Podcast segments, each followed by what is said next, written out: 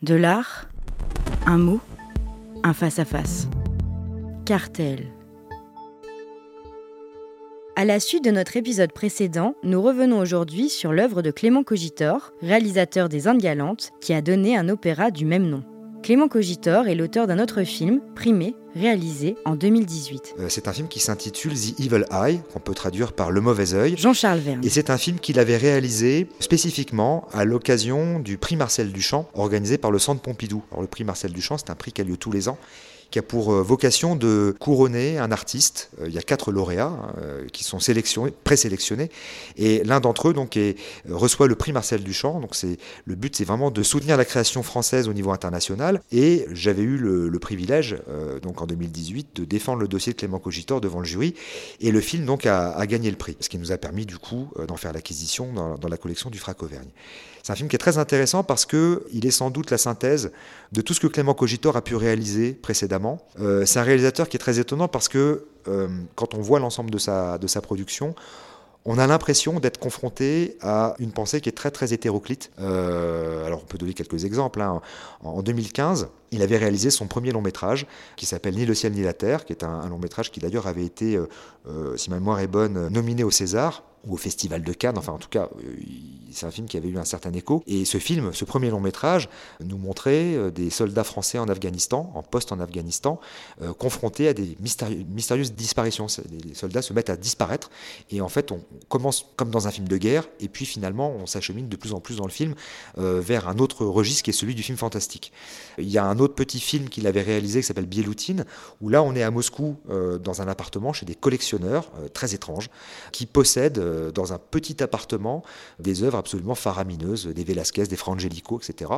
Euh, et on ne sait absolument pas si on est en train de regarder quelque chose euh, qui est un documentaire ou si on est face à une fiction et où du coup, tout est totalement faux. Il avait fait un autre film qui s'appelle euh, Braguino, où là, on est en Sibérie, au milieu d'une espèce de communauté. Euh, c'est une famille qui vit en autarcie, qui a décidé de se couper du monde. Il faut faire des heures d'hélicoptère euh, pour arriver jusqu'à eux. Ils vivent de la chasse et de la pêche. Et donc, Clément Cogitor est allé filmer cette famille, qui est en conflit ouvert avec une autre famille qui vit à proximité. Tout ça pour dire que, à chacune de ces créations, euh, il nous met face à quelque chose qui n'a en, apparence rien à voir avec ce qu'il a pu faire avant. Sauf que il y a un fil conducteur qui relie toute sa pensée, et c'est là que c'est un artiste extrêmement intéressant. Tous ses films et aussi ses photographies, enfin, tout ce qu'il conçoit est tenu par un questionnement euh, qui est celui de savoir comment les vieux récits, les récits archaïques, ça peut être les récits évangéliques, ça peut être les récits mythologiques, comment les grandes figures anciennes continuent à perdurer dans la culture contemporaine. Euh, comment nos sociétés actuelles continuent d'être traversées par des grands questionnements, des grandes interrogations qui viennent de la tragédie grecque, de la mythologie grecque, de la Bible, etc. etc. Donc ça, c'est vraiment euh, ce qui traverse euh, l'intégralité de son œuvre. Et le dernier film, donc The Evil Eye, réalisé en 2018, finalement est une espèce de quintessence de tout ça. Alors, euh, quand on voit le film, on est confronté à une succession de plans dans lesquels on ne voit quasiment que des femmes. Il y a quelques enfants par moment, des bébés aussi. Il doit y avoir un plan où on voit des hommes, mais ce sont quasiment que des plans avec des femmes qui se succèdent des femmes jeunes, des femmes âgées, des très belles femmes, des femmes effrayantes, euh, des femmes démoniaques, euh, des femmes envoûtantes, voilà, donc ça, se succède comme ça. Et il y a une, voix off, une voix off de femme. Euh, le film commence comme ça. Euh, alors le film est en anglais, sous-titré français, mais je vais, je vais donner les premiers mots en français euh, du film. Ça commence de la manière suivante. Mon aimé, tout a commencé là-haut par la tornade. La grande tornade de vent solaire. On a vu partout le ciel s'embraser de rouge, vert, bleu, du Wyoming à l'Ouganda.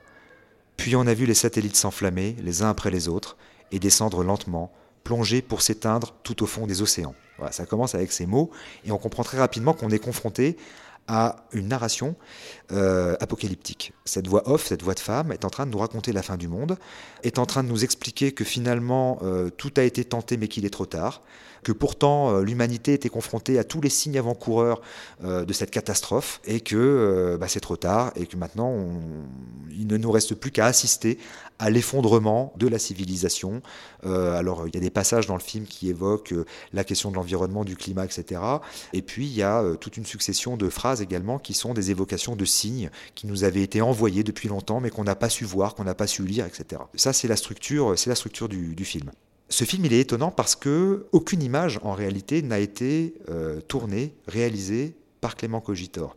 Euh, c'est un film qui dure à peu près un peu plus de 14 minutes, 14 minutes 33 exactement, euh, qui est constitué de 70 plans mais ce sont des plans qu'il n'a pas réalisés lui-même, ce sont des plans qu'il a achetés sur Internet auprès de, de banques de données d'images comme Getty Images ou Shutterstock, qui sont ces sociétés qui proposent des images ou des séquences vidéo qu'on peut acheter pour faire de la publicité, tourner des films publicitaires, pour faire du marketing euh, ou euh, pour faire euh, des teasers politiques, etc. Donc il suffit de payer et on achète des petites séquences qui sont extrêmement bien réalisées, qui sont vraiment réalisées avec des moyens, les moyens du cinéma, hein, qui sont ceux de l'industrie cinématographique, et qu'on peut donc utiliser en y ajoutant les slogans, les messages qu'on veut, etc. Beaucoup de ces séquences sont d'ailleurs tournées sur des fonds verts, qui sont les, fonds qu'on utilise au cinéma euh, pour faire des effets spéciaux. Donc, quand on achète une séquence tournée sur fond vert, eh ben, on peut rajouter son propre décor euh, et faire un petit peu ce qu'on veut avec cette séquence.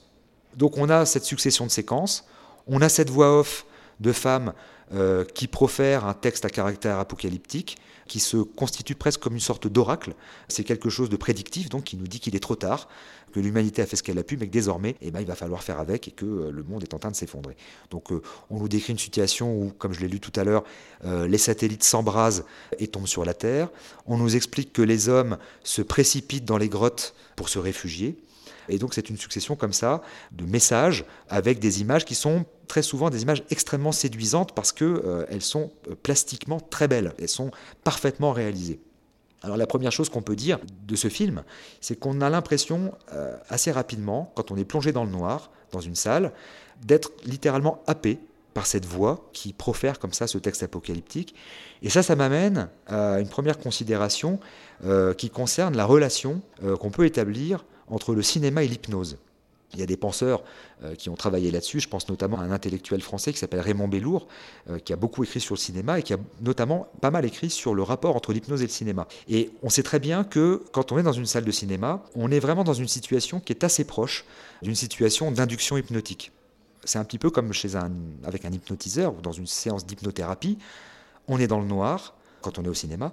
On est focalisé sur une source lumineuse on est complètement omnubilé, happé par cette source lumineuse, et donc on s'identifie complètement à ce qu'on est en train de regarder. Quand on est au cinéma, on est vraiment euh, dans une situation euh, qui est très très proche de celle d'une situation d'hypnose.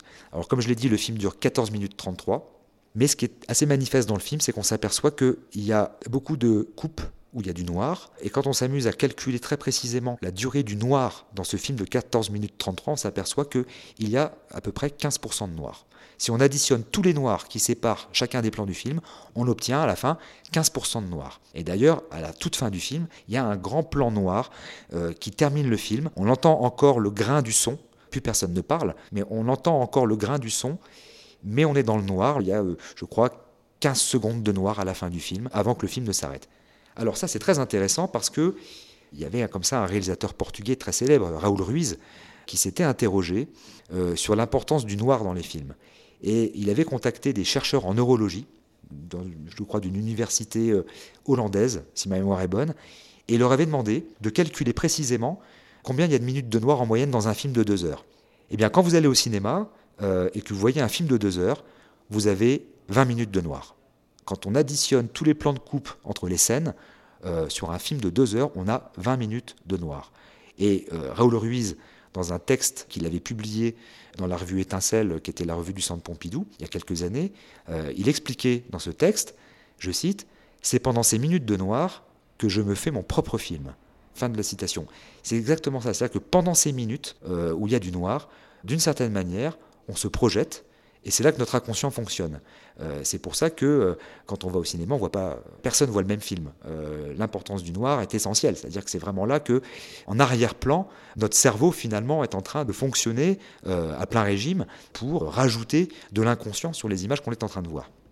Donc l'importance du noir dans le film The Evil Eye de Clément Cogitor, elle est essentielle parce que sur ce discours euh, à caractère prophétique et apocalyptique, euh, c'est là que notre esprit fonctionne, et il fonctionne d'autant plus que ce que l'on est en train de regarder, ce sont des images qui sont totalement vides de sens.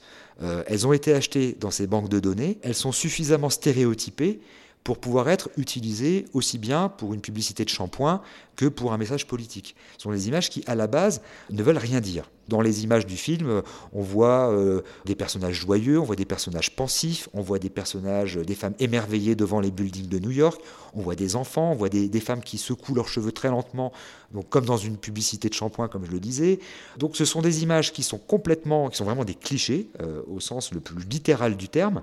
Mais ce qui fait qu'à la fin, le film a du sens, c'est évidemment le travail de montage, euh, c'est l'ordre dans lequel ces images ont été ordonnées par Clément Cogitor, c'est la présence des Noirs et c'est euh, la voix off euh, qui crée du récit et qui en plus crée un récit à rentrée multiple. Donc comme je l'ai lu tout à l'heure, quand j'ai lu les premiers mots du film, les tout premiers mots qui sont prononcés par cette voix off de femme, ce sont les mots mon aimé. Alors ça c'est très intéressant parce que mon aimé, euh, c'est une tournure qui est à la fois un présent et un passé. Euh, c'est pas mon amour, c'est mon aimé, mon aimé au passé. Donc euh, ça, ça nous amène dans un rapport au temps dans ce film qui est très intéressant parce qu'on s'aperçoit dans le film que au fil des, des, minutes, on passe du passé au présent, puis du présent au futur, et qu'ensuite ça recommence. C'est-à-dire que le film est complètement structuré sur un temps cyclique. On n'est pas sur un temps linéaire passé, présent, futur, on est sur un temps passé, présent, futur, passé, présent, futur. Ça veut dire que le temps tourne sur lui-même, et ça c'est typique euh, de toutes les temporalités qu'on trouve dans les récits archaïques. Euh, dans tous les récits anciens, on est toujours sur cette idée d'éternel recommencement de toute chose. Tous les mythes sont basés là-dessus, euh, tous les grands textes fondateurs sont basés sur cette idée d'un temps qui ne cesse de revenir à lui-même et de recommencer. Donc dans ce contexte, la voix de cette femme est véritablement une voix prédictive, c'est vraiment la voix oracle, et en même temps, le contenu de ce qu'elle est en train de nous dire fait qu'on pourrait tout à fait assimiler cette femme à euh, la figure euh, mythologique de la Némésis. La Némésis, c'était la déesse vengeresse de la colère, euh, de la colère juste, qui donc était cette déesse qui, par la colère, avait pour vocation de rétablir l'équilibre des choses. Donc le texte nous met face à cette figure mythologique d'une déesse vengeresse, et en même temps, le contenu du texte propose un certain nombre de références à des textes apocalyptiques. Alors on a des, passages dans le texte euh, qui proviennent de l'Apocalypse de Jean, on a euh, des passages qui viennent de l'Évangile euh, de Saint Matthieu. Et puis à la toute fin du film, on a carrément un karaoké, c'est-à-dire que on a de la musique classique, c'est la musique de Purcell, qui est composée à partir de la tempête de Shakespeare, de la, pièce de Shakespeare La Tempête, et on a les phrases qui apparaissent, les phrases du, chant d'opéra, qui apparaissent exactement comme un karaoké euh, quand on fait un karaoké. Voilà. Donc voilà un peu comment ça se passe dans ce film. Image toute faite, travail de montage, voix off euh, prophétique, euh, et surtout des images parfaites dont on a l'impression qu'on les a toutes déjà vues quelque part. C'est-à-dire, quelle que soit la séquence qu'on est en train de regarder dans le film, on a quasiment tout le temps l'impression d'être dans un blockbuster américain. Soit parce que ce sont des images qui euh, euh, résonnent de manière euh, assez étrange avec un imaginaire collectif. On a l'impression de les avoir déjà vus dans un autre film, Cartel. tout en étant incapable de dire dans quel film on les a déjà vus. Par Jean-Charles Verne. Et, en même temps, ce sont des images qui sont tellement vides que ben, on, se projette et on est tout de suite dans une espèce de familiarité avec ce qu'on est en train de regarder. À retrouver en téléchargement sur toutes les plateformes de podcast.